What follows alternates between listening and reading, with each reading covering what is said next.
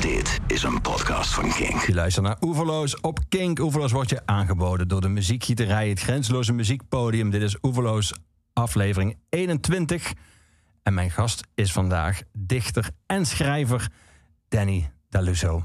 Danny, welkom. Fijn dat je er bent. Dank je, hallo. We gaan het hebben over Coopertest, jouw zojuist verschenen debuutroman. En we gaan het hebben over muziek. Muziek die een rol speelt in het boek. Muziek die een rol heeft gespeeld of nog steeds speelt in jouw leven. Laten we beginnen met één nummer dat voor jou denk ik echt heel erg lang geleden is. Maar het staat wel tamelijk prominent uh, in je roman. Fuck! The boys in blue don't miss out on our dedications. ACAB. All coppers are bastards.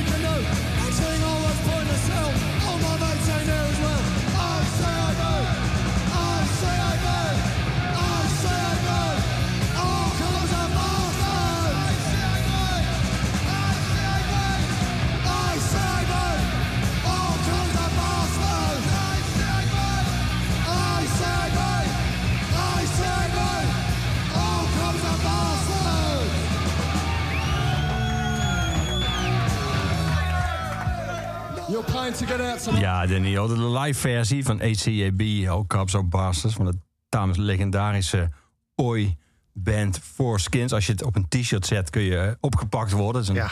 verboden term. We waren met een man of tien, citeer ik uit jouw roman... in een passage uit 1983, die zich afspeelde in 1983...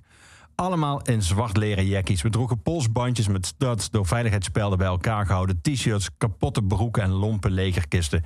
Jongens hadden hanenkammen, spikes of kale koppen.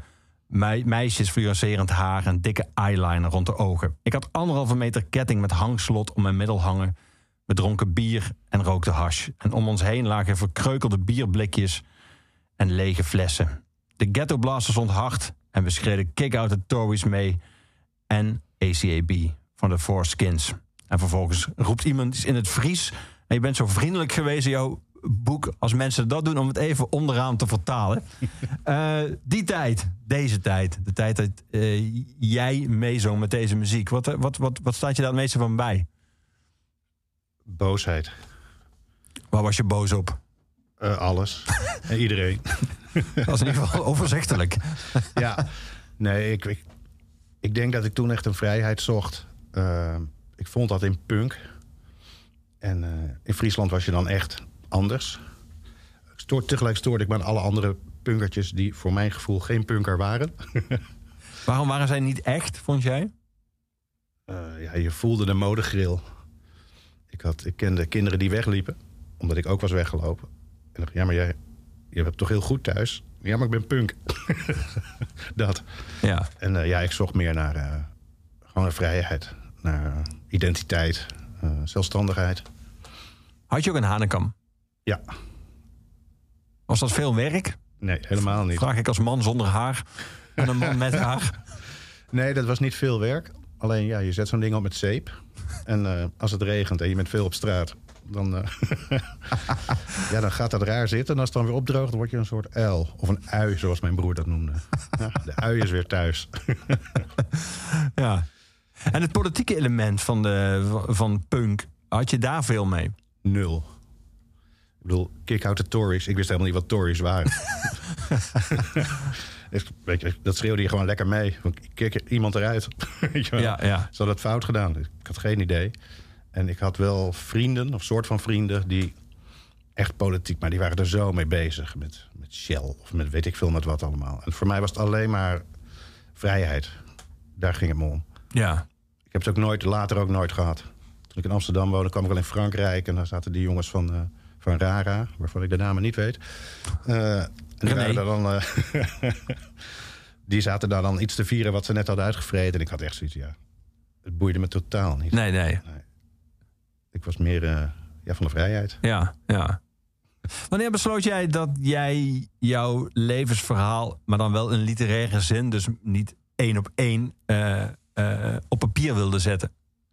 Eh, 2010, eh, waar het boek ook mee begint. Dat ik mijn moeder eh, ineens weer contact heb. eh, dat ze een zelfmoordpoging doet. Dat ze eigenlijk gewoon totaal gestoord is. En eh, ik had haar zeven jaar niet gezien.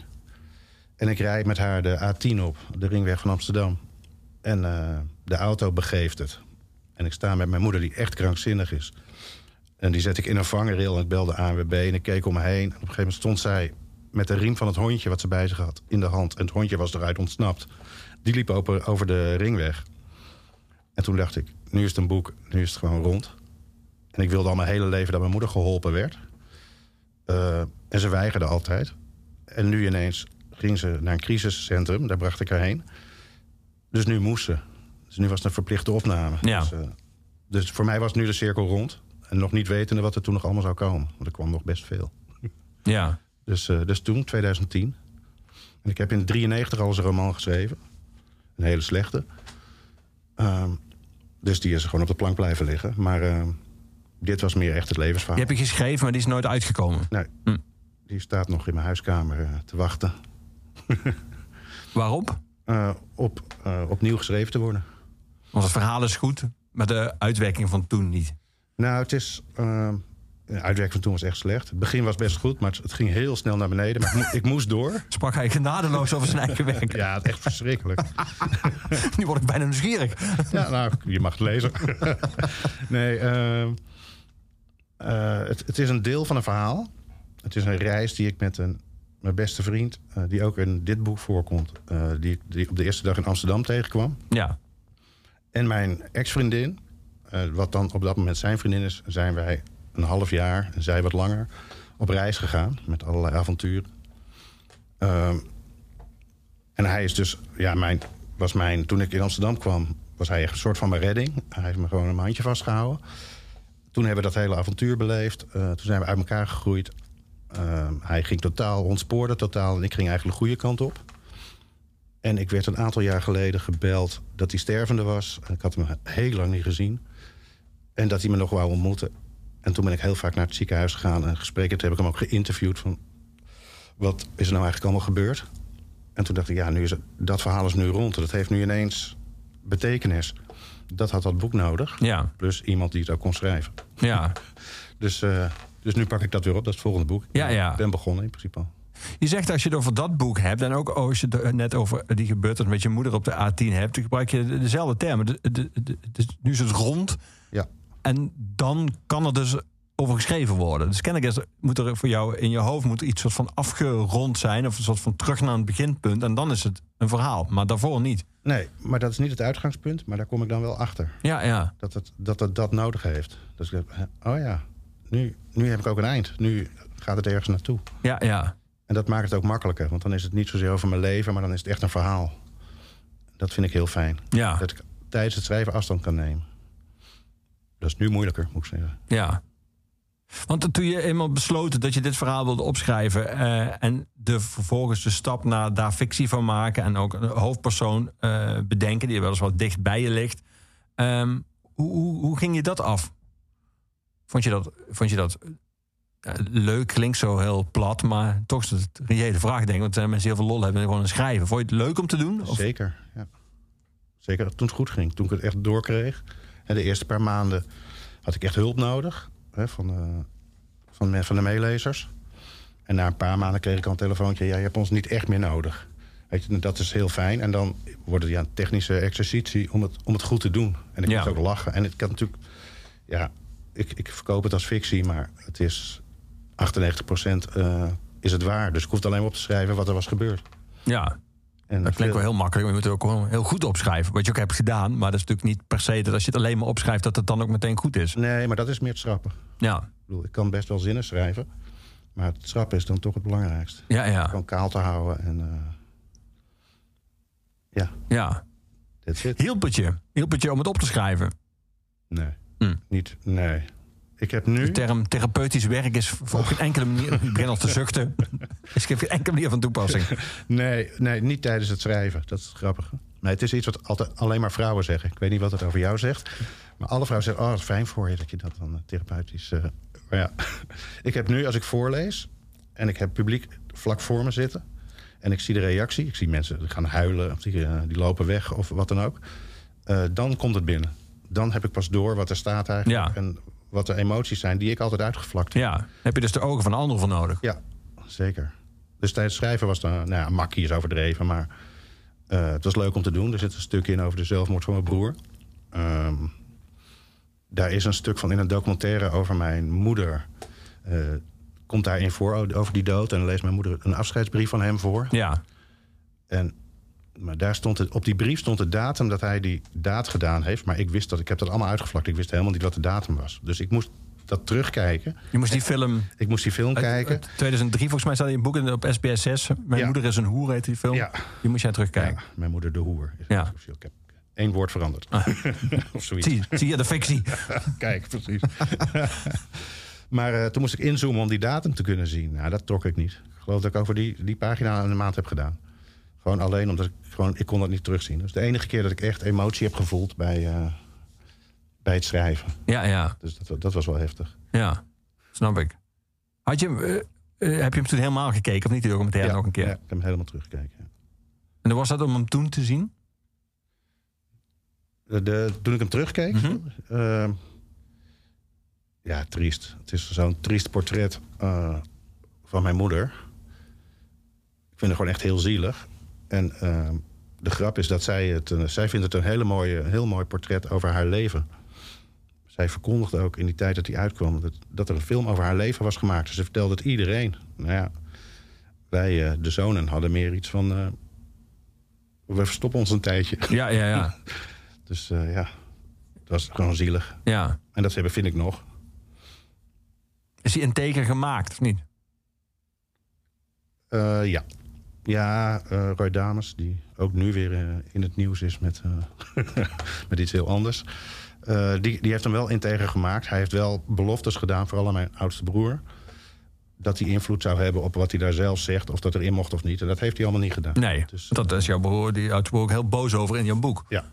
Ja, ja, mijn broer is nu ook wel een soort van boos dat hij weer ergens in voorkomt waar hij geen invloed op heeft. Namelijk jouw boek. Ja. Dus eh, hij, hij wil het ook niet lezen. Hij heeft het wel. En, eh, hij smeert het iedereen aan. Maar eh, lezen doet hij niet. Maar in tegenstelling tot de documentaire maken... heb jij waarschijnlijk ook niet van tevoren beloofd... dat die invloed zou hebben op jouw boek. Nee, sterker nog, ik heb het omgedraaid. Ik zeg, je mag het lezen, dan kan je je voorbereiden.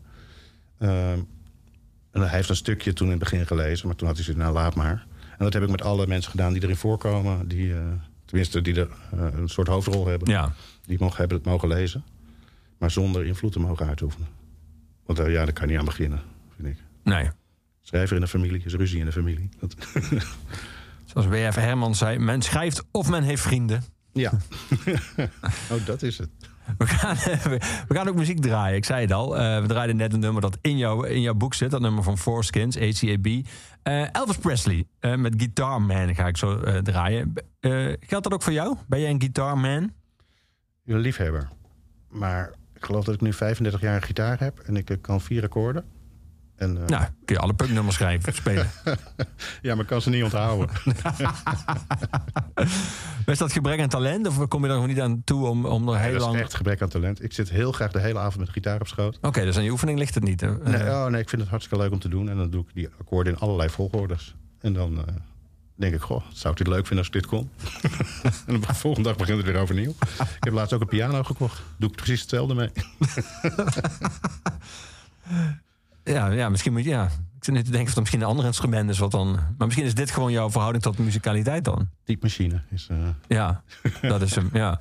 Waarom deze? Van, natuurlijk echt, het Elvis, je hebt natuurlijk eh, heel veel nummers van Elvis. Je hebt ook verschillende aantoonbare uh, periodes in zijn leven. Uh, hier ziet hij nog wel uit als een, als een jonge, blakende man. dat was voor de Vegas-jaren. Voordat de boterhammen met pindakaas en zo en, en banaan iets te veel werden. waarom, waarom deze uit zijn oeuvre? Ehm, nou, mijn moeder was een enorme Elvis-fan. Die had 68 LP's. Die wij als jongetjes naar de snackbar smokkelden... om ze daar te verkopen aan de snackbarhouder... om vervolgens die guldens weer in de, in de Pac-Man-automaat te kunnen gooien. Uh, dus ik ben er helemaal mee opgegroeid met Elvis. En mijn moeder was natuurlijk meer van de liefdesliedjes. Maar ik vond alles wat rock and roll was, dat was te gek. Ja. ik vond Guitar Man was voor mij het, het, het hoogste. Dat vond ik zo, dat zo opzwepend en zo. Uh, ja, de droom van gitaar spelen of in een band zitten, dat zit echt daar. Ja, ja. Dat, en ik draai het nog. Als ik naar mijn werk fiets, dan, uh, ja, dan zet ik dat graag op. Merkten ze dat wel, dat er even nog maar 67 platen over waren? Ja, was er maar eentje geweest. Uh, ik heb er nooit over gehoord. Nou. Ik, uh, nee, daar heeft ze nooit iets over gezegd. We hadden ook een tussendoor stiefvader. Uh, die de kinderen, wij mochten hem heel graag, maar zij hadden ruzie. En wij gingen stiekem bij hem op bezoek. En dan gaven we hem ook Elvis-platen cadeau uit mijn moeders collectie. Hier is Guitar Man.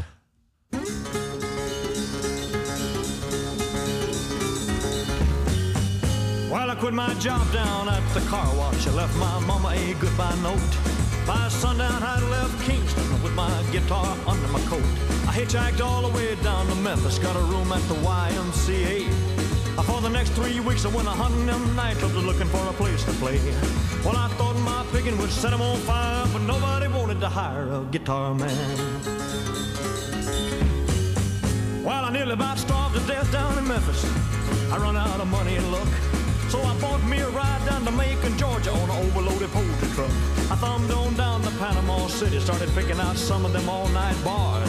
I hoping I can make myself a dollar making music on my guitar. I got the same old story, them all-night peers. There ain't no room around here for a guitar man. We don't need a guitar man, son. So I slept in the hobo jungles. I roamed a thousand miles of track. Till I found myself in Mobile, Alabama, had a club they called Big Jacks. A little four-piece band was jamming, so I took my guitar and I set in. I showed them what a band would sound like. Oh, I was a swinging little guitar man, show them, son.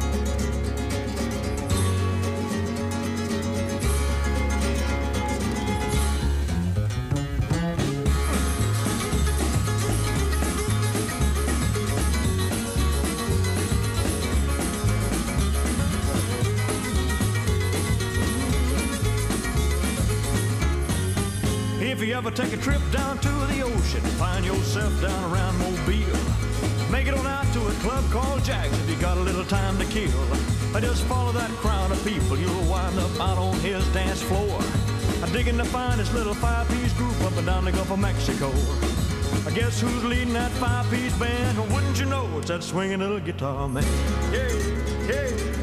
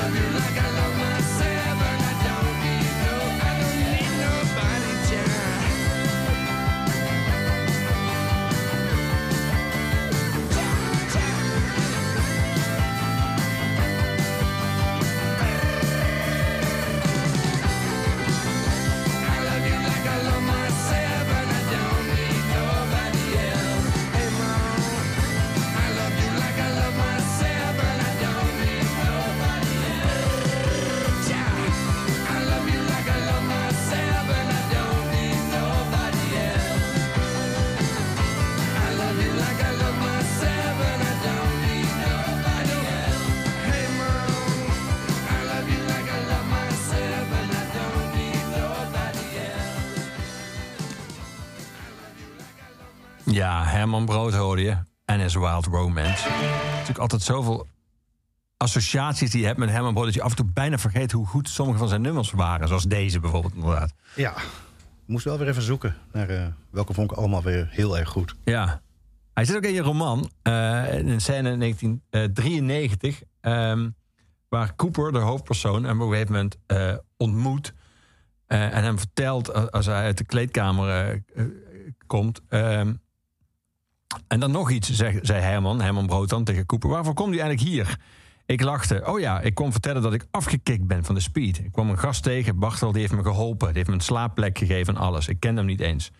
Dat is goed nieuws, jongen, zei Herman vaderlijk. Hij pakte mijn hoofd met beide handen vast, trok me naar zich toe en zoende me op mijn wangen. Toen hurkte hij neer en maakte hij de sporen van zijn kooibelaarzen las- eh, los. Geef deze maar aan Bartel. Hij heeft zijn sporen wel verdiend. Goeie scène. Ehm, is Herman Brood min of meer de verpersoonlijking van het Amsterdam... dat jij in jouw deel van jouw boek beschrijft? Nee, niet per se. Nee, ik, ik, ik, ik relateer hem niet aan Amsterdam eigenlijk. Waar relateer je hem aan? Aan eh, een groot voorbeeld. Uh, ik ken hem al heel lang, hè? echt wel vanaf mijn kindertijd.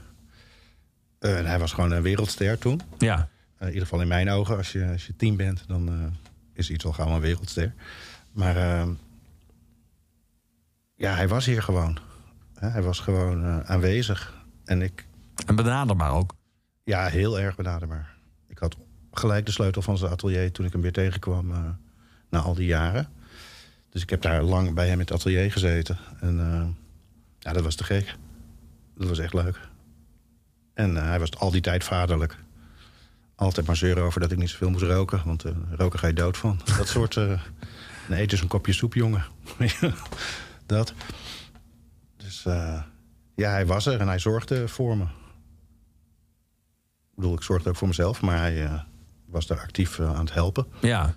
Vaak met geld, met kleren, met drugs, met leuke dingen doen. Uh, ik had op een gegeven moment een beentje, daar ging hij helpen. Ging hij alles keuren. En heeft dat eerste boek ook meegelezen. Nee, nee, hij zei ook na twee hoofdstukken van... nou, nu, nu vind ik het wel weer genoeg. ja. Dus uh, ja, het was meer een soort vriend. Dus dan... En Amsterdam was voor mij... Kijk, ik, ik ben opgegroeid in Drachten. Ja. En ik kende Amsterdam van televisie. Van uh, hippies die sliepen in het Vondelpark. Uh, hoeren, sloeren, dat. En ik dacht ook echt toen ik in Amsterdam kwam... die liggen nog overal. Ik heb nooit dat er tijdperken aan vast zaten. Dat was voor mij, ik had gewoon één beeld. En het was gewoon eh, zoals net als New York in de 70s, weet je, die Ja, je ja. ons allemaal ziet. Dus ik heb ook de eerste tijd in Amsterdam, ja, ik heb alleen maar rondgelopen en rondgekeken. Weet je, op de Zeedijk, vol met zwarte mannen die. eh, pst, pst. Nou, ik vond het geweldig. Ik vond het echt te gek. Je schrijft in 1984 was ik 15 jaar oud en net in Amsterdam aangekomen. Ik keek mijn ogen uit, verkende de stad ademloos. De Dam, Kalverstraat, het Leidseplein, de Gracht, het Vondelpark. Plekken die ik van het journaal kende. Ik nam alle trams van eindhalte tot eindhalte. Ik schu- schuifelde blozend met een permanente stijve over de wallen, over de zeedijk. Vergeven van de Surinamers die slisten of je bruin of wit wilde. Zoals jij nu beschrijft, is het bijna alsof je in een soort van eh, avontuur, avonturenpark terechtkwam. Terwijl voor heel veel mensen was toen Amsterdam, en vooral dat deel van Amsterdam, wat jij beschrijft, de Zeedijk, was een soort van no-go gebied. Daar komt de politie bijna niet eens meer. Dat was bijna een soort van opgegeven. Ja. Die, die, die, wat heel veel mensen toch ervaren als eh, eh, zelfkant, eh, die, die trok jou juist aan. Ja, heel erg. Wat zocht jij daar? Kun je dat, is dat achteraf na te gaan voor jou? Wat, wat, wat, wat was wat jij daar, waar jij naar op zoek was? Nou, eerst avontuur, denk ik. Hè, wat ik van de tv kende, inderdaad. Van New York vooral. Dat je. Jezus, wat is dat te gek. Dat vond ik altijd al te gek. Ja, als kind weet je niet waarom. Toen ik in Amsterdam was, ja, was nog steeds, nog steeds een kind. Ja, het was gewoon zo anders. Het was zo rauw, ruig. Was het ook tof omdat het niet drachter was? Ja, dat, was, eh, dat hielp enorm. Ja. Ja, we gingen vanuit Drachten wel eens naar Groningen. Eh, en dat was voor ons ook al een wereldstad. En eh, daar waren de mensen heel leuk. En daar waren veel meer punkers. En, eh, en daar had je de Vera en de Simplon. Ja. En, eh, dus dat was, dat was al echt helemaal te gek. Maar dat is wel echt Amsterdam Light in die tijd, zeg maar. Ja, ja. En, en nu, ja, je kwam op het station en dan overal hoeren. En gewoon op straat. En je kan nu niet meer geloven. Ik het nu uitleg van ja, dit was gewoon ghetto. Dit was gewoon smerig. En ik voelde me gewoon thuis. Ja. Ik kom helemaal niet uit zo'n vieze omgeving. Maar ja, ik vond het lekker. Ik vond het, alles klopte. Ja. Is dat ook eh, een soort vorm van, eh, ik zou bijna zeggen, jeugdige overmoed, dat je op, die, op dat punt in je leven helemaal geen gevaar ziet? Want eigenlijk was het natuurlijk ook, zeker voor iemand van 15, is het ook gewoon een gevaarlijke buurt. Maar daar, daar, daar leek jij totaal niet van eh, mee bezig of van onder de indruk. Nee, de grap is dat ik... toen ik die leeftijd had, ik heb daar nog foto's van... had ik een ontzettend schattig hoofdje met een hanenkammetje erop. Maar ik was echt een heel lief, zacht jongetje. En eh, met scheve tandjes. En eh, allemaal prima. Maar dat, daar zag ik het gevaar niet. Het gevaar zat voor mij op het Leidsplein. Bij de discotheken, bij, bij de clubs, bij de gewone jongens. De mainstream eigenlijk. de mainstream. Bij, als ik een discotheek inliep. Want in het begin dacht ik, je moet uit, je moet naar het Leidsplein. Want dat had ik op, eh, op tv gezien. Dus jij kwam met je hanenkam bij Leidse Yep. en dan liep ik binnen en dan werd ik al aangekeken van eh, nog één stap. En je wordt in elkaar getimmerd. En af en toe kreeg je ook gewoon de klappen waarvan je niet wist eh, waarom. Ik had, gewoon, ik had het gewoon niet door. Weet je, ook ik ging wel eens naar Ajax. En dan kreeg je ineens een dreun. Ik had een leren jasje aan. Ja, nu mag dat. Ja. Sinds Beckham mag je ook een hanenkam. Maar eh, ja, dat, dat, dat, daar zat voor mij veel meer het gevaar. Ik liep echt met grootste gemak over de Zeedijk. En Ja. ze liepen daar met messen en met alles. En ik vond het gewoon echt heel grappig. En de peno's in die kleine cafeetjes. Café Bloem en weet ik veel. Dan, stond allemaal, dan zag je de pistolen in de, in de binnenzakken zitten. Ging ik met een vriendje met een waterpistool er ook in. En nou ja, dat, dat vond ik gewoon grappig. Ja. Dus ja, ik heb het gevaar niet gezien. Nee. Ik zou daar nu misschien anders over denken. Maar Het is ook wel grappig als jij in het begin van je boek, als, je, als jij eh, bijvoorbeeld Eiburg beschrijft, en dat beschrijf je dan in 2010, eh, dat je dan in 2010 nog een, opgespoten nieuwbouwwijk net buiten de stad. Dat voelde toen ook voor veel Amsterdammers. als Er is iets nieuws aan ontstaan. Een soort van, er was eerst water en nu komt er een soort van stadsdeel. Terwijl dat, het, Ja. alle nieuwe delen van Amsterdam zijn nu daar. Eh, Aan, aan al die buitenkanten, zeg maar. Ja. Dat is de enige plek waar nog een soort van gebouwd kan worden. ja, nou ja, dat is. Maar Eiburg vind ik echt. hoort er niet bij. Uiteindelijk gaat Eiburg natuurlijk naar Almere toe groeien en wordt dat waarschijnlijk één stad. Ja, ze kunnen het ook gewoon Almere noemen. Daar zou ik ook tevreden mee zijn. Ja, Nee, het is. Kijk, je hebt ook het Java-eiland, KNSM-eiland in Oost. Wat ook, daar heb ik nog wel eens opgetreden toen het nog ook een soort eh, dat stadsnomaden daar woonden. Ja. En eh, iedereen ook overal de spuiten lagen en de condooms en dat soort dingen. Dat vind ik wel echt bij de stad horen.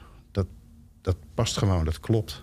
Dat zit er gewoon in. Maar Eiburg vind ik echt zo'n trieste. maar heeft dat dan te maken met, eh, met de afstand? Eh, Of heeft het gewoon te maken met wat de, de aard van zo'n wijk is?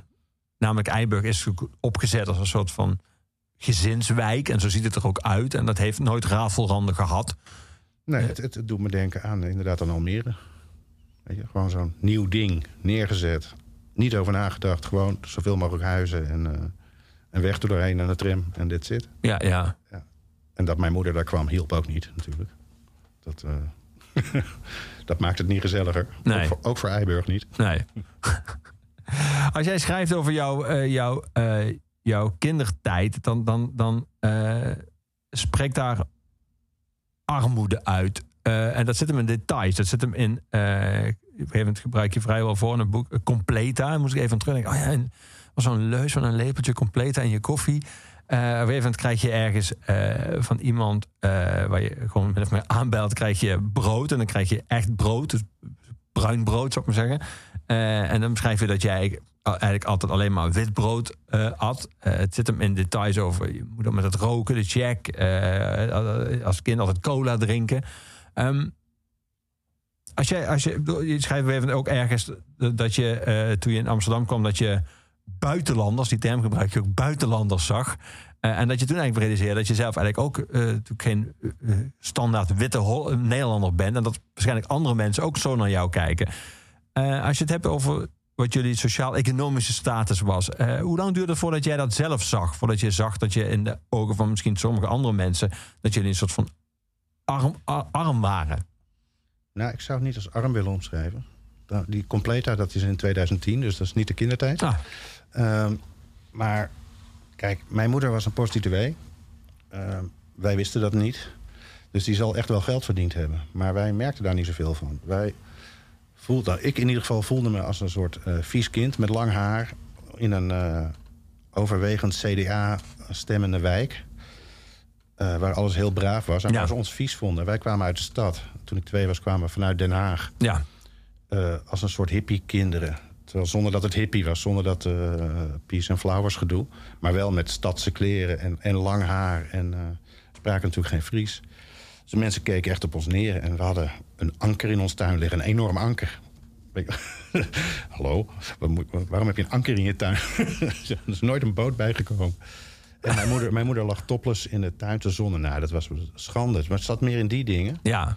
En dat, die taal, was dat een enorme kloof? Was dat een barrière? Als je in Friesland geen Fries spreekt, heb je dan, eh, val je dan buiten heel veel gesprekken? Of valt dat nog wel mee? Nee, dat valt in Drachten wel mee. Oké. Drachten is vrij jong.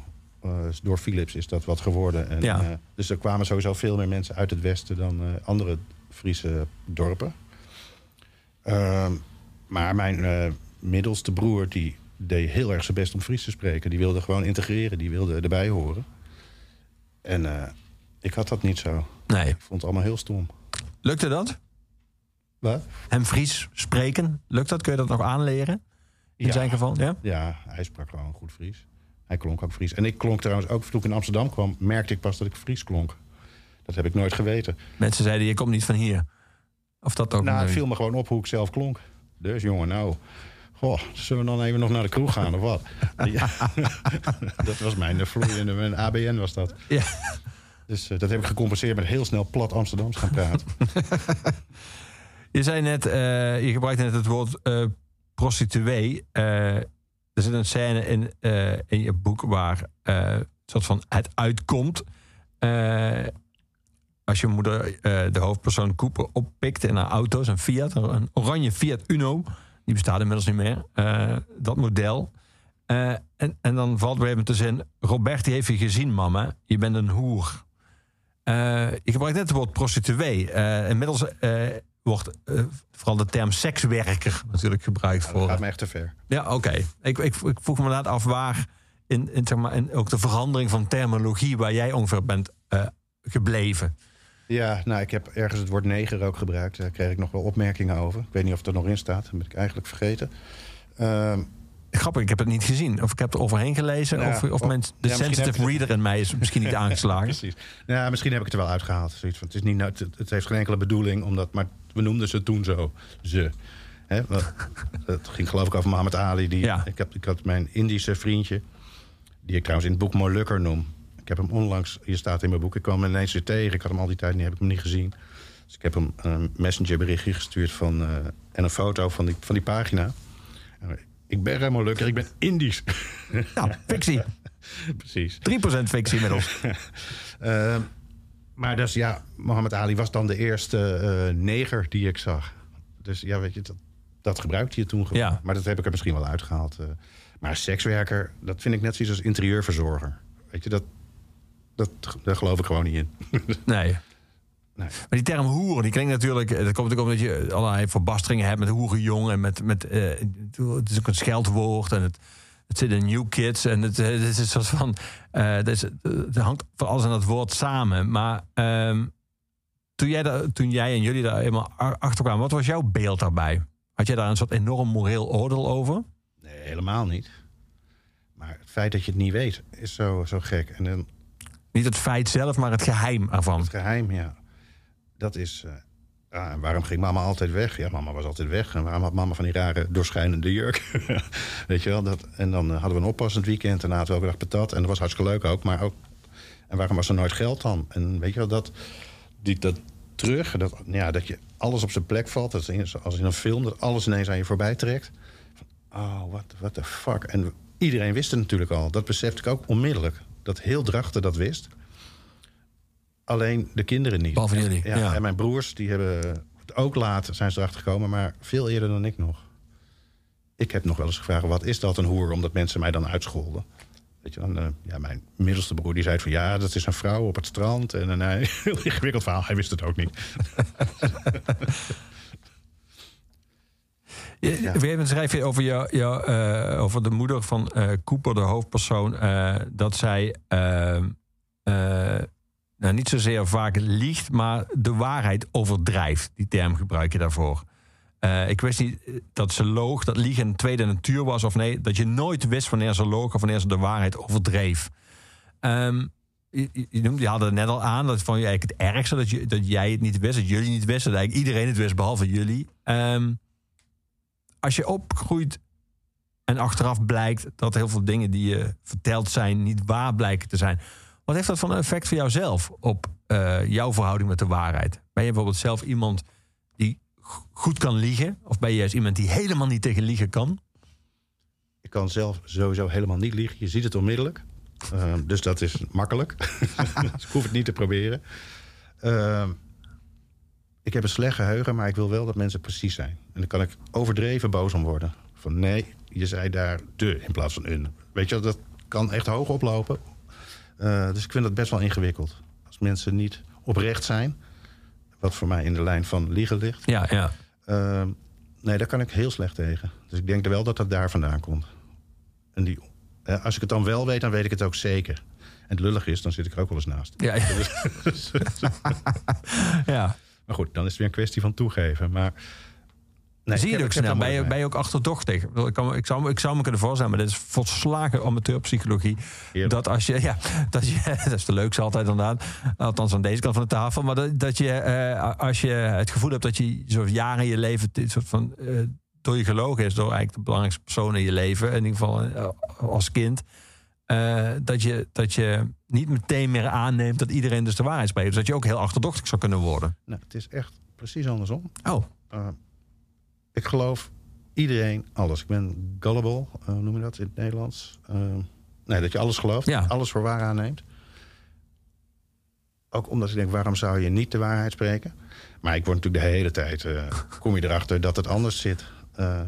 Mensen hebben allemaal dingetjes die ze willen bereiken of voor elkaar willen krijgen. Of, en ik, ik kan het niet. Ik kan niet. Ik wil gewoon kunnen vertrouwen op wat mensen zeggen. Er zijn mensen in mijn omgeving. Ik heb ook bedrijfjes gehad. Ja, dan moet je een soort zakelijk denken. En ik, denk altijd met iemand praat. Ja, dan is dat uh, de deal die we hebben. Maar dan blijkt er een hele achterbakse, weet ik veel wat achter te zitten. En dan kom ik er heel slecht vanaf. Dan denk ik, nou ja, uh, dan denk ik ineens, karma zal wel bestaan. ja. nee, ik, ben, ik geloof alles. Dat is uh, een groot nadeel, denk ik, in het leven. Maar ook, ik vind het ook wel mooi zelf. Ja. Mensen- Nee, wil je had natuurlijk uh, nou, een paar keer kunnen besluiten... dat ga ik dus niet meer doen. Maar dat heb je niet gedaan. Dus kennelijk wil je dit ook. Wil je zo in het leven staan? Ja, maar ik sta gewoon zo in het leven. Ja. Daar kan ik helemaal niet voor helpen. Weet je, ik denk ook gelijk dat ik negatief word dan. Als ik negatief word, dan... Uh, ja, ik heb al eens een depressie gehad. Nou, dan, daar wil ik niet meer. Toen was ik negatief. Ja, daar, uh, liever niet. Ik Dan liever positief en af en toe, genaaid worden, ja. Dat is dan de consequentie. Ja. Heb je snel door meestal, of niet? Mm, Nee, omdat ik meestal zo lang mogelijk wil blijven geloven dat mensen oprecht zijn. Ja. En het blijkt dan ook dat er een soort dat ook da- da- daar karma geldt. Dus dat je op, het, op, een gegeven moment ook wel gewoon mensen aantrekt die dat ook echt zijn. Ja, denk ik wel. Ja. Ik heb, nou ja, ik heb het al eerder gezegd op andere plekken. eh, er zijn gewoon een aantal mensen in mijn leven die steeds maar voorbij komen, die het goed met me voor hebben. Daar vertrouw ik op. En die hebben me ook allemaal verder geholpen. Hè. Zoals die Bartel die, je- die je net noemde, die me echt uit de goot heeft getrokken. Eh, Herman die me op het pad heeft gehouden van eh, niet doodgaan. Eh, de hele, van, eigenlijk van, van jongs af aan. En of het nou gevangenisbewakers waren van de jeugdgevangenis... of in tehuizen of leraren of... eh, ik heb een tijd bij mijn geschiedenisleraar gewoond toen ik al van school af was. Gewoon van ja, een plek en eh, een dak boven je hoofd. En eh, de hele tijd zijn er dat soort mensen. Bij voorkeur vrouwen, maar ja, je hebt er niet altijd voor te zeggen. Eh, dus ja, nu is dat anders. Maar nog steeds heb ik wel die behoefte. Dat er Ja. nog steeds iemand is die... eh, ik heb nu, ja, eh, Wout Plantijd. En eh, eigenlijk met name zijn vrouw. dat is nu een soort van mijn... hoe noem je dat? mijn houvast. Mijn rots in de branding, zeg maar. Ik heb toch het gevoel dat ik dat altijd nodig heb. Als jij net beschrijft ook wat jouw verhouding met Herman Brood was... en hoe hij jou benaderde, je gebruikt het woord vaderlijk. Eh, Ik bedoel, eh, nu toch eenmaal, eenmaal de amateurpsycholoog zit uit te hangen. Eh, Is, dat, is jouw, jouw interpretatie daarvan dat jij een soort van compensatie hebt gezocht... in al die mensen voor een soort van basale zekerheden van geborgenheid... die je normaal als kind van je ouders krijgt? Ja, denk ik wel, ja. ja. En kennelijk kan dat dus ook. In de zin van, eh, dat, dat, dat valt ook in, tot op zekere hoogte te compenseren... door andere lieve mensen, van nou geschiedenisleraar zijn... of lieve muzikanten of Ja. wie dan ook. Dat blijkt te kunnen, ja. Ja, Ja. zonder dat had ik het ook niet gered. Dat is me, dat is me echt wel duidelijk. Dus, eh, en mijn laatste stiefvader, die, eh, is helaas verhuisd naar Limburg. Dus ik zie hem die heel vaak meer. Maar daar heb ik dat ook bij. Dat was echt een soort vaderfiguur. Die het uithield met mijn moeder op een vreemde wijze. Wat uiteindelijk toch fout ging, maar ja. Dus dat was eigenlijk de eerste waarvan ik dacht... die lijkt op mijn vader en die speelt ook die rol. Maar toen waren we natuurlijk allemaal al lang het huis uit. Maar toch? ja. Wat is jouw beeld daarbij als je dat ook over Herman Brood zegt? Een een vaderfiguur. Wat, wat, wat, wat, wat is een vaderfiguur dan? Wat is dat voor een man? Iemand die je kan vertrouwen. Dat is denk ik... eh, Dus ja, het is eh, iemand die verzorgt en die je kan vertrouwen. Waar je van op aan kan. Ja. En dat kon met Herman altijd. En eigenlijk met de anderen uit die hele serie, die lange lijn van verzorgers ook. Dat is, ja, daar zit het er volgens mij in. Ja. Laten je noemde hem net al. Laten we naar hem gaan luisteren naar eh, Wouter Plantijn... met het nummer eh, Her Head. Eh, wa- waarom, heb je deze uitgekozen? Nou, het gaat eigenlijk over Wouters dementerende moeder. En dan de beslissing, moet er euthanasie gepleegd worden... die die hij met zijn broers moet nemen. De twijfel daarover. En voor mij gaat het heel erg over mijn eigen moeder... toen ze een hersentumor had. En dat ik eigenlijk wilde dat er hoofd leeg was. Dat er eindelijk rust in zat. En, dus ik heb het al duizend keer gedraaid in die tijd dat dat net uitkwam. Ik had er zo'n sterk gevoel bij. Ik kan echt janken bij dat nummer. Dus ja, daar zit het hem in. Ja. Hij is ook een hele goede gitarist daarnaast. Ja, dat is ook leuk. Ja. Misschien heeft hij nog, nog meer dan die 35 jaar die jij hebt geoefend, geoefend om zover te komen. Hij had zijn eerste single al op zijn twaalfde opgenomen. Het is echt een kwestie van talent dus. Ja, dat kan je zeggen. Ja. Bedoel, eh, Dilder heeft een verhaal geschreven. Het heet het Gitaarwonder. Dat gaat over Jimi Hendrix. Maar dat kan je volgens mij één op één op eh, Wouter Planttijd eh, loslaten. We gaan hem luisteren met het nummer Her Head.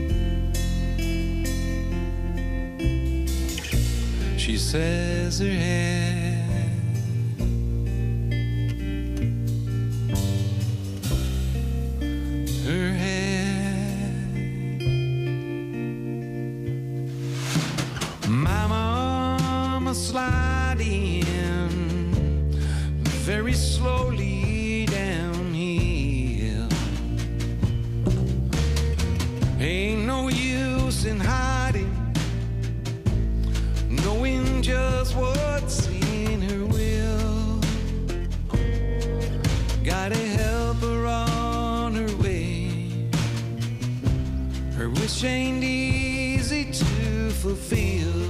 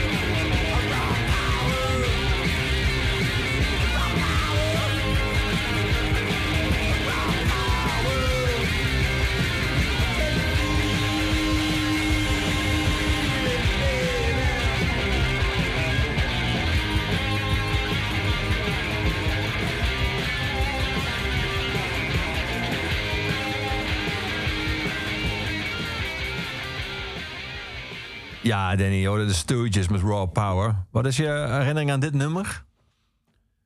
Dit nummer eh, geeft alles aan hoe ik me voelde in die punktijd. Dit is echt de personificatie, nee, de musicalisatie van, van het gevoel, van, die, van de vrijheid, van de woede en daar vrede mee hebben. En met een paar eh, soortgenoten eh, daar goed op gaan. Dit ben ik, fuck you, dat. Dat is Iggy Pop. Ja. Eh, Ik be- begon te, bij mij begon de punk met Sex Pistols, maar het duurde niet lang voordat ik erachter kwam dat het allemaal van Iggy Pop kwam. En ja, dat, dat is het gewoon. Het is de kracht, ehm, de kracht van de losers, zeg maar. Ja, ja. Daar, daar, zit, daar zit het hem in.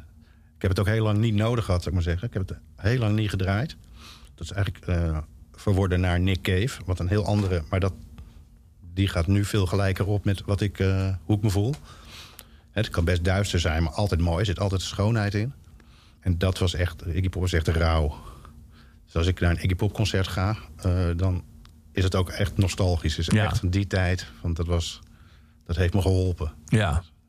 Hoe kijk jij nu naar hem? Want hij ziet er natuurlijk al, al jaren hetzelfde uit. Hè? Nog steeds met ontblote bovenlijf, met dat lange haar. Dus in zekere zin zou ik zeggen... bijvoorbeeld Nick Cave noemde jij nu. Die is natuurlijk van Birthday Party. En van, ook een soort van punk, ik wave. Is trouwens, ja. is hij, heel, is, is, is hij een soort van met zijn eigen tijd, met zijn leeftijd meegegaan. Terwijl Iggy Pop kun je bijna zien een soort van levend verzet tegen ouder worden. Hij is gewoon nog steeds wild en springen en het dansen. En het, Ja, en hij lijkt het nog steeds te menen. ja, En hij gaat er nog steeds zelf te gek op. En hij, ja, hij straalt dat uit. Hij, het is besmettelijk.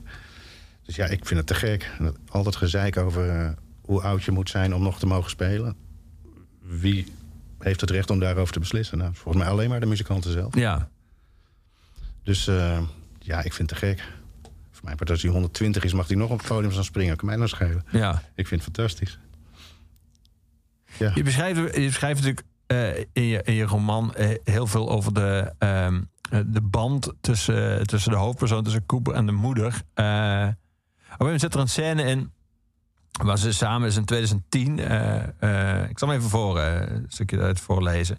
De zijkant van Emma's en Emma's zijn moeder hoofd was kaal geschoren. Ze had een rechthoekige wond alsof ze een deurtje in haar schedel had. Ze zat rechtop en de verpleegster verving voorzichtig het verband.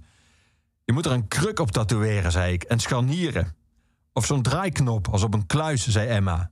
Nou, zoveel waardevol zit er nou ook wel niet in, zei ik. Nou, meneer, zei de verpleegster. Emma en ik lachten samen. Vrij vervolgens dat de moeder er heel slecht uitzag, uitgepeigerd... maar dat ze wel helder uit de ogen keek.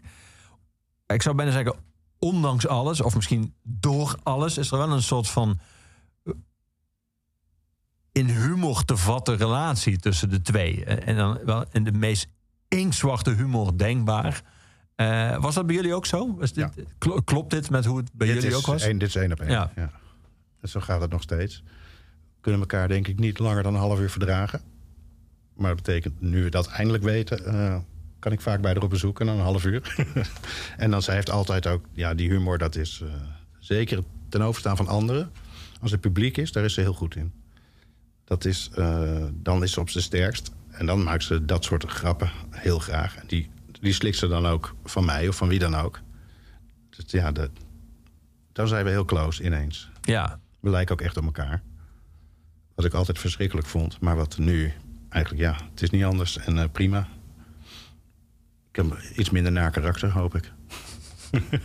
maar voel je dan in, in die humor ook eh, liefde? Ja. Ja, denk ik wel, ja. Dat zijn denk ik de korte momenten van connectie.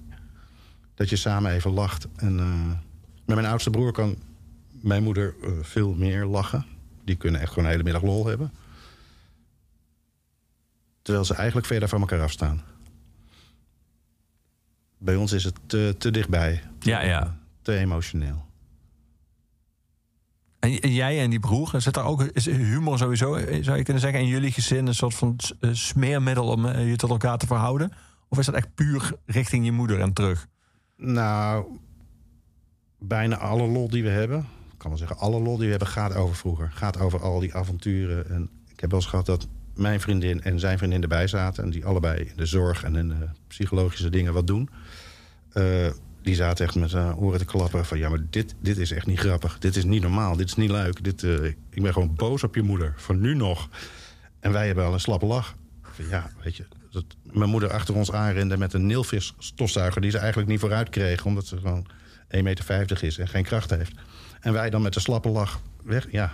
Maar ja, zij zien alleen maar die stofzuiger die op je hoofd landt. Ja, ja. dus ja, dat, voor ons is dat gewoon lachen nu. Omdat, is ook makkelijker natuurlijk. ja. Maar ja, ik heb ook geen zin om te gaan zitten huilen... om eh, wat er in 1978 gebeurd is. Nee. Bedoel, 77 ging Elvis dood. Eh, dat is veel erger. Trouwens, vandaag, eh, hoeveel jaar is het geleden? 45 jaar geleden, was Elvis de laatste optreden. Dus maar dat je het weet. Is geen toeval dat jij hier zit. Nee, dat, dat had je gepland. Ja. Of heb je het gevoel dat jullie het ook wel eens weglachen? Of dat niet? Ja, die neiging heb ik altijd wel eigenlijk. Maar vroeger is echt passé. Dat is echt gebeurd. Dus dat, dat hoef ik niet meer weg te lachen. Het is meer de dingen van nu. Eh, als er nu zich weer als een idioot gedraagt... of eh bij een optreden van mij komt... en dan spullen van de horecagelegenheid in de zak aan het steken is... en eh, ja, dan kan ik, ben ik boos... maar dan kan ik het een dag later wel weer weglachen, zeg maar. Ja. Maar dat is trouwens niet leuk eigenlijk. Ook nu moet je lachen als je het vertelt. Dus. maar dan zie ik iemand anders weer en dan kijk ik van jou... Het grappige is, je vertelde net dat als jij eh, de vriendin van je broer en jouw vriendin, dat dat, dat een criterium van hun is, hun is als ze dan naar luisteren, dat is toch niet normaal? Maar ik denk dat, ik kan me voorstellen dat normaal als een soort van maatstaf, dat is wel een soort van uit jouw leven verdwenen. Want dat, ja, als je, als je, als je de dingen die je hebt meegemaakt en beschrijft, daarnaast legt, ja, dan is niks normaal. Nee, ja, dat, Dus- zo is het ook. ja. Dus misschien is dat gewoon niet meer het, het geschikte criterium. Nee, maar ik denk wel dat ik... eh, ik ben eh 32 jaar getrouwd geweest. En dat was echt... eh, ja, ik weet niet of ik er nu beledig... maar een hele normale vrouw. Dus ik denk wel dat ik er heel erg naar op zoek ben geweest. Maar voor mijn gevoel, achteraf gezien, eh, past dat helemaal niet. Maar wel, die, die urge was er wel om dat te hebben. Maar het, het, past me niet. Nee. Nee. Als een lange poging eh, min of meer te normaliseren. Ja, en dat is niet gelukt. En de grap was uiteindelijk toen ik ben gestopt met drinken en drugs. En nou, drugs was ik al heel lang mee gestopt, maar ik ben een jaar of vijf geleden gestopt met drinken. Ja, toen kwam ineens alles binnen. En toen had ik dat burgerleventje van 9 to 5 en, eh, en gewoon thuiskomen. En ja, toen kreeg ik ook eh, kreeg ik direct, een, direct een depressie. Dit is te normaal, dat gaat niet. Nee. Weet je wel, zo'n soort eh, gevoel. Die, dat avontuur wat jij zocht eh, toen je in de midden jaren tachtig in Amsterdam aankwam. zi- zit dat er nog steeds, een zucht naar avontuur? Of heeft dat inmiddels, is dat vervangen door andere zaken die net zo waardevol zijn en die ook iets geven waar je wat aan hebt? Seks en eten. Dat is eigenlijk, eh, als je niet drinkt en eh, verder geen uitspatting hebt. Ik heb geen behoefte meer om te reizen of eh, dingen te zien. Of, eigenlijk niet, nee. De leukste dingen die ik doe is met z'n allen aan de tafel zitten en eten. En dan zit iedereen te drinken, vind ik prima, hartstikke gezellig. Maar nee, avontuur zoek ik niet meer. Nee. Nee. Je beschrijft even in de scène in 2010. ehm, eh, eh, dan gaat het over je moeder dat zij in, in Lourdes is geweest. Ja. En dat, vindt ze echt, dat vond ze echt verschrikkelijk. Dat zegt ze ook letterlijk. Werkelijk verschrikkelijk. Een toeristenkermis is het. Dat heeft niets meer met de heilige maagd, heilige maagd te maken. Daar is, daar is geen wonder meer. Ze wees naar een witte kaars met een gouden kruis. Ik heb nog iets voor je. God gaat me vergeven, Cooper. Ik weet het zeker. Het staat in de Bijbel. Vergeef ons wat we verkeerd doen, net zoals wij de mensen vergeven die verkeerd tegen ons doen.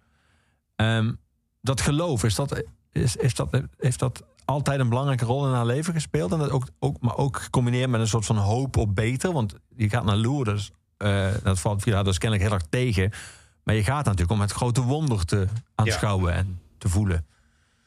Nou, mijn moeder is altijd een opportunist geweest. En ik denk dat het bij tijd en wijle eh, kwam het er goed uit om te geloven.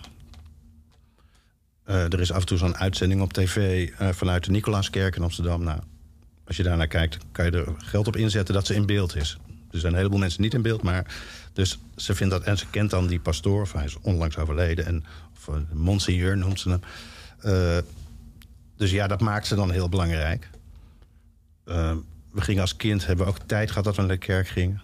Tot ze een keer heel hard vloekte na een mis met kerst. Omdat de jongetjes, de zoons, zo aan het kloten waren... dat, uh, Nou, toen riep ze keihard godverdomme en alles viel stil en iedereen keek naar haar. Nou, toen zijn we heel lang niet meer naar de kerk geweest. En de kinderbijbel hoefde toen ook even niet meer. maar voor de rest, ja, eh, ik zou niet weten waarom eigenlijk. Nee. Niet, eh, Ben jij gelovig? nee, ik heb zelfs officieel het katholicisme heb ik moeten afschudden. Want toen ik in al die opvanghuizen en pleeggezinnen kwam... kwam- ieder dorp waar ik kwam, kwam er weer zo'n man van... eh, ja, die staat bij ons ingeschreven. Dus, eh, dus op een gegeven moment heb ik het officieel laten, laten kennen. Ik geloof alleen in karma. Ja. Maar je je staat bij ons ingeschreven, dus, ja, dus wat? Dus je moet bij onze gemeenschap komen. Ah, en, eh, we gaan je redden. En eh, ja... En mensen die zeggen dat ze me gaan redden... dat zijn dan niet de mensen die ik zelf heb uitgezocht. meestal. Ik moet nu je dit zegt en ook toen ik die passage las eh, over eh, je moeder en haar ervaringen en Lourdes en wat ze eigenlijk zocht, het, het wonderen waar ze naar op zoek was. eh, denk aan dit nummer, het staat niet, niet in jouw lijstje, maar ik wil hem toch graag draaien. Een akoestische versie, is Springsteen met Counting on a Miracle.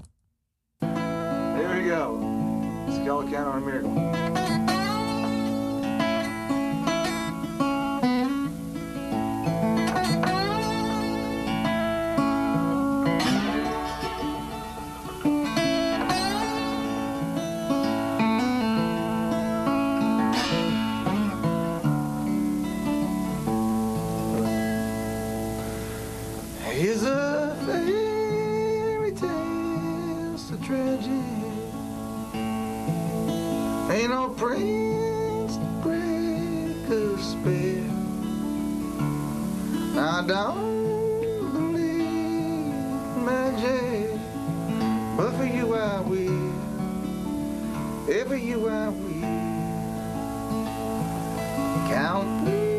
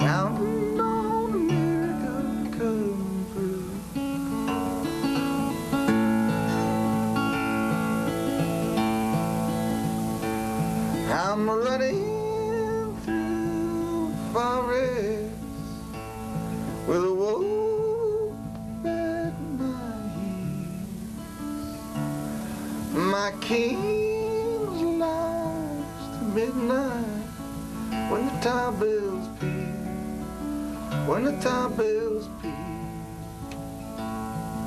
We got no fairy tale ending. God's hands are face complete. Your heaven's here, my heart I love. It's dust beneath my feet. It's dust beneath my feet. If I'm gonna live, I'll live my life. Darling, to you, I'll live my life. Counting on a miracle, counting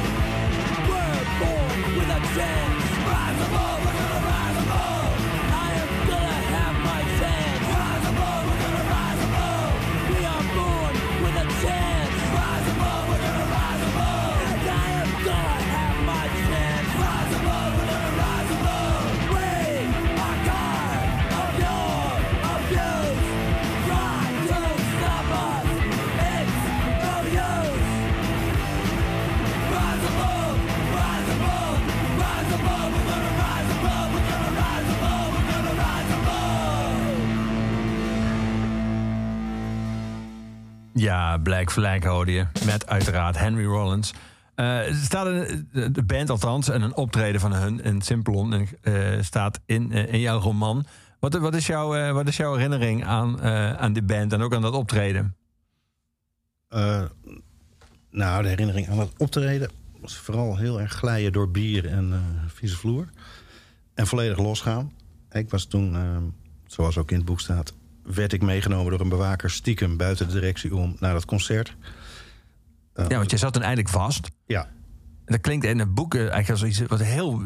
Dat werd je ook niet iedereen een dank afgenomen daarna bleek. Maar eh, als iets heel bijzonders. Dat jij gewoon even weg mocht. Ja, dus eigenlijk niet mocht, maar een Ja. soort van mee werd genomen naar een concert. Ja. ja, het was eigenlijk vrij makkelijk ontsnappen uit, eh, uit het poortje in Groningen. De, was het meest angstaanjagende wat je kon horen als jeugddelinquent. eh, je moet naar het poortje. Bleek uiteindelijk heel erg mee te vallen. Maar ze schopten regelmatig een bal over de muur, eh, de andere jongens. En dan gingen ze snel achteraan en gingen ze snel ergens stuf halen. En eh, kwamen ze weer terug. Eh, ik heb gewoon gezegd, ja, Black Flag speelt. En ik ga gewoon eruit. Ik ga daar gewoon heen. Ik kom wel weer terug. En dat heb ik een tijdje volgehouden. En toen hebben ze overlegd, de groepsleiders. Van nou ja, er kwam dus uit dat een van hun met mij daarheen ging, stiekem. Ze, ze moesten mee ontsnappen, want het moest buiten de nachtwakers om. En eh, ja, dat was dus te gek. Achter op de fiets naar uh, Simplon met je bewaker. Nee, je zei in het begin, toen we Four Skins draaiden... vroeg ik aan jou wat dat voor jou betekende. zei je vrijheid. Nou, dit is wel de ultieme vrijheid. Als je eigenlijk vastzit en je mag dan naar een concert... en dan ook nog van Ja. zo'n band. Ja, ik weet niet of ik die avond dat ook zo beleefde. Maar er waren heel veel bekenden. Eh, dat kan ik me nog wel herinneren. Zowel uit Groningen, uit die punkscene daar. En eh er waren wat mensen uit Drachten. En dat was heel te gek. Dat ik weer mensen zag. Er kwam ook nooit iemand op bezoek. Eh, mijn moeder kwam niet. Een andere familie kwam er ook niet. Nou, er is ook helemaal geen andere familie, dus dat scheelt. En vrienden mochten niet komen. Dus ze stonden wel eens beneden aan het raam. Ik zat op één hoog, waren die celletjes. En dan stonden ze daar te gillen met z'n allen ACAB en weet ik veel wat allemaal. Dus ja, en die groep, die zag ik daar weer. Dus dat was intense eh, vriendschap. Ja. Met een heleboel mensen die ik trouwens helemaal niet kende. Maar gewoon zo'n club. En die dat ook allemaal te gek vonden. Dus ja, Was het Dat niet, extra moeilijk toen om, om daarna weer terug te gaan? nee. Ik was ongelooflijk dankbaar. Eh, wat niet in het boek staat, maar wat wel gebeurd is... is ik met die bewaker naar een kroeg ben gegaan die hij leuk vond. Dat was een cocktailbar, die heette Manhattan of zo. Echt, echt totaal, totaal ander publiek. Maar dan kwam ik dus helemaal onder het bier en smeer kwam ik daar binnen. En dan wou hij nog wat cocktails drinken. Dus dat hebben we ook nog gedaan. maar ik was alleen maar heel Dus hij dankbaar. pakte, hij pakte ook zijn momentje. Hij pakt ook. ja, ik weet niet wat zijn vriendin daarvan vond. Maar eh, nee, ik was vooral heel dankbaar dat dat mocht. En dat, nou ja, daar zie je dan weer dat het goede in de, in de mens was gewoon heel duidelijk. Weet je, ze, ze snapte gewoon, dit moet voor hem. Dit, dit wil hij echt heel graag. En eh, dat doen we dan, dat gaan we dan regelen. Ja, dat vind ik echt te gek. Ja. Dus, eh, dus ik vond het helemaal niet erg om daar naar terug te gaan. En sowieso het poortje viel heel erg mee. En waar ik daarna terecht kwam was veel erger. En dat is ook omdat die- de dreiging van het poortje zo groot was. Van ja, daar word je in elkaar gemapt en in isoleercellen gepropt en weet ik het. Dat was gewoon allemaal veel mee. En ik mocht in de keuken werken. En eh, ja, Ja. dus maar dat was het, dankbaarheid. Ja. Ja. We hebben natuurlijk, eh, omdat zij een hele belangrijke rol speelt in het boek... en eh, ook in zekere zin emotioneel en de aanjager is van het verhaal... eh, heel veel over je, je moeder gehad. Eh, er zit ook een scène in het boek... waar je uiteindelijk de hoofdpersoon in ieder geval naar zijn vader gaat. Ja. Die, dat is een dorpje onder Milaan... waar die vader blijkt een, een café te hebben. Het enige café in het dorp. Je beschrijft het als een koel hok met TL-verlichting, een paar tafeltjes, twee gokkasten, een tv die altijd aanstond en buiten, buiten achter het ranzige vliegengordijn, een plastic terras en twee jeu de, boel banen. Een paar dorpelingen trokken een eerste borreltje in de schaduw tegen het café aan. Klinkt niet als het meest glamoureuze. Het klinkt niet als eh, cocktailbar Manhattan waar jij met je bewaker naartoe ging. Maar het Nee. klinkt wel als, als een soort van sfeervol op een authentieke manier. Sue Ellen. Sue Helen, zoals Sue het heet. Helen, ja. Ja. Nou, ja, de eerlijkheid dient, het, eh, dient dus dan, dan te zeggen dat Sue Helen heette het nadat mijn vader overleden was. Maar eh, dat, je hebt het in volgens mij alle Italiaanse dorpen heb je een soort circulo, de nog wat. Eh, dat is eigenlijk een sociale plek waar de dorpelingen samenkomen. Ja. Dat is dan altijd wel in de vorm van een kroeg. Zeg Ja, maar. eigenlijk is het het gemeenschapshuis. In vorm, Ja, maar dan zo zou je het kunnen zeggen. Ja. Ja. En dat was inderdaad ja, totaal sfeerloos. Wat ik echt geweldig vond. En dan zat mijn dikke vader achter de, achter de tafel met de afstandsbediening. Om hem tijdens het eten harder te zetten. Dat soort dingen vond ik briljant. En wat was jouw emotionele verhouding met hem? Want hij was natuurlijk eh, een afwezige. Ja, nou, ik ben door, eh, door mijn moeder getraind om Italianen te haten. Eh, mijn vader was een verkrachter. Die heeft ons in de steek gelaten. Die heeft ons... nou ja, later zei ze ook daarbij, toen ik wist dat ze de prostitutie zat... dat hij haar gedwongen had. En, dus ja, ik, ik haatte Italianen. Ik heette ook altijd de boer vroeger. Ik wilde helemaal mijn Italiaanse naam niet, eh, niet gebruiken. Eh, ja, totdat, ja, dan vragen we wel iets uit het boek, maar fuck it. Eh, in die documentaire blijkt, eh, dan, dan belt mijn moeder hem, terwijl hij niet weet eh, dat, hij, eh, dat het opgenomen wordt, Ja. dat het gewoon anders zat.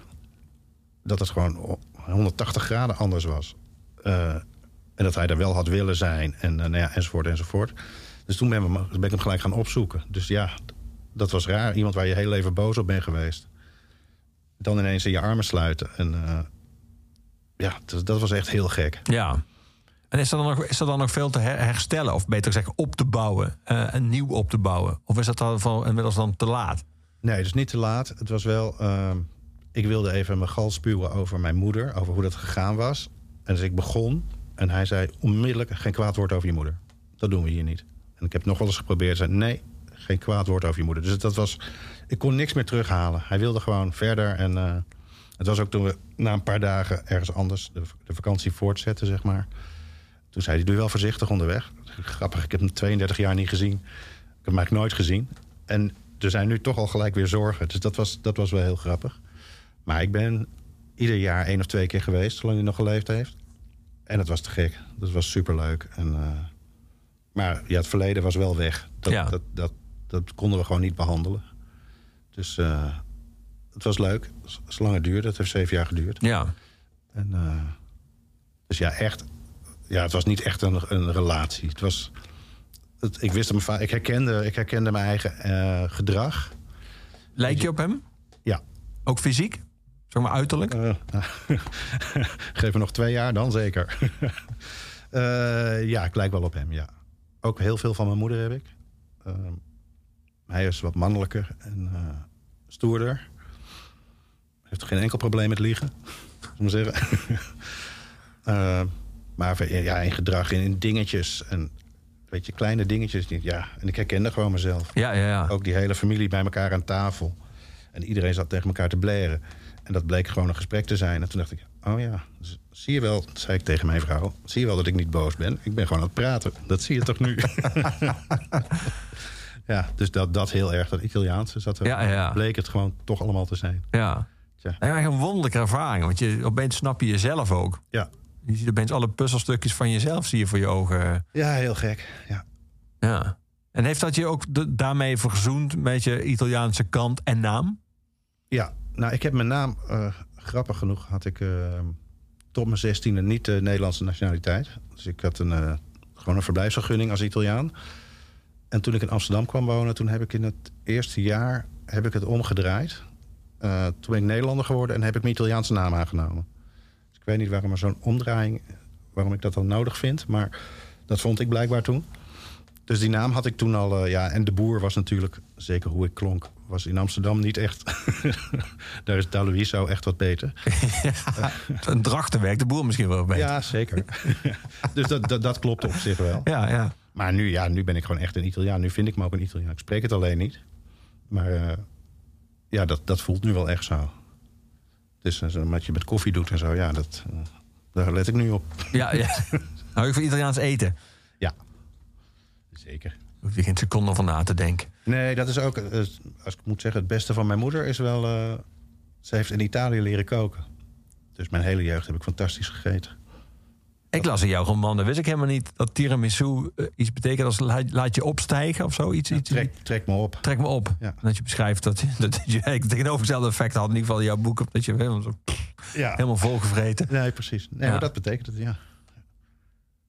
Hey, dankjewel dat je er was, eh, Danny. En dat je wilde praten over Cooper je roman. Ik zou je willen vragen voordat we afsluiten met onze postuumhuisdichter Luc de Vos... die iedere af- aflevering van Oeverloos afsluit met muziek van Gorky. Of jij nog twee gedichten zou willen voordragen. Want naast jouw... eh, Twee zelfs. Naast jouw roman ben je ook dichter. Podiumdichter namelijk, Ja. vaak.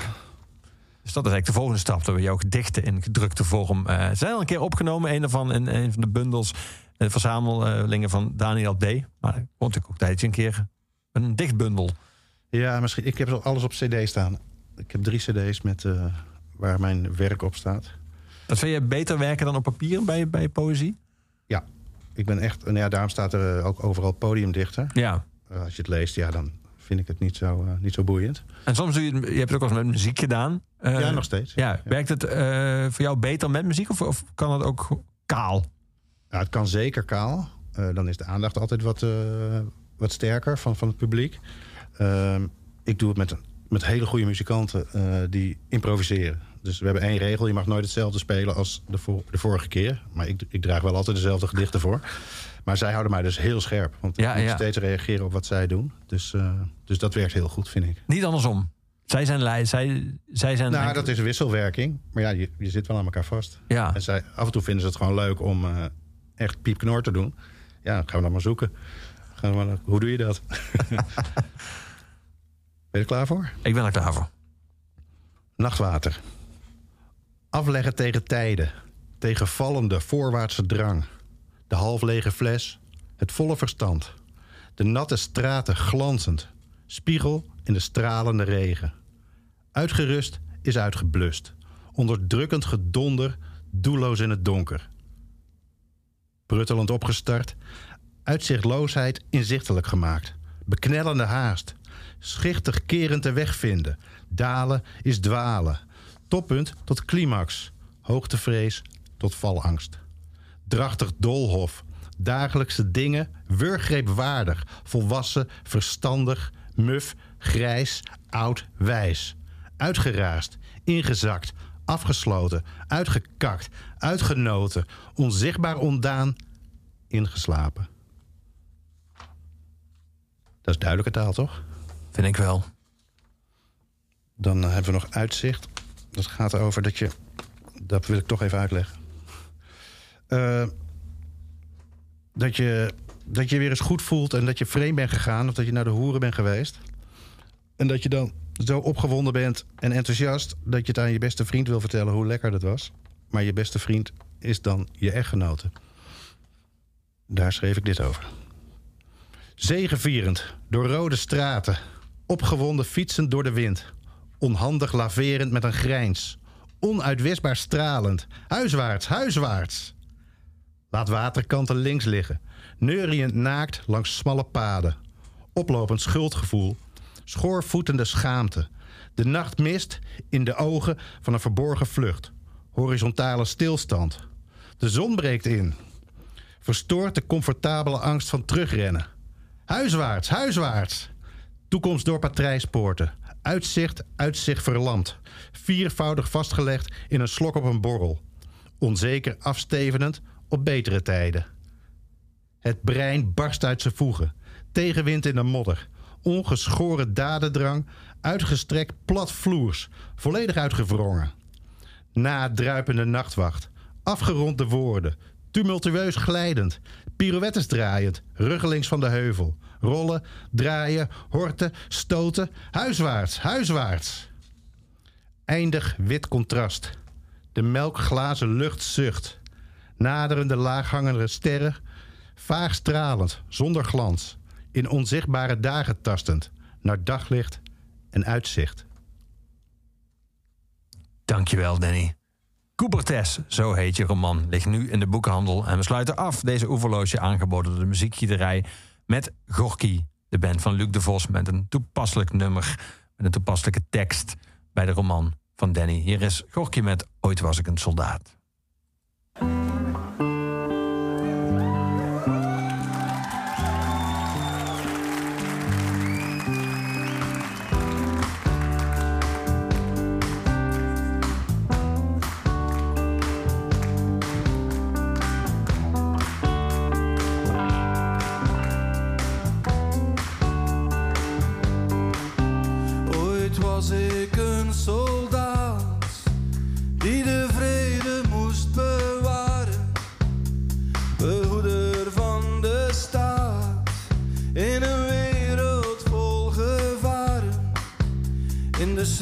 Stond ik op wacht en ik dacht aan de kantine en die ademloze nacht bij de brave hoer Martine. En ik ging naar haar huis en ik moest niet veel betalen. Rond haar hals droeg zij een kruis als een schild tegen vieze kwalen. En zij vroeg wat kan ik doen om mijn jongentje te behagen.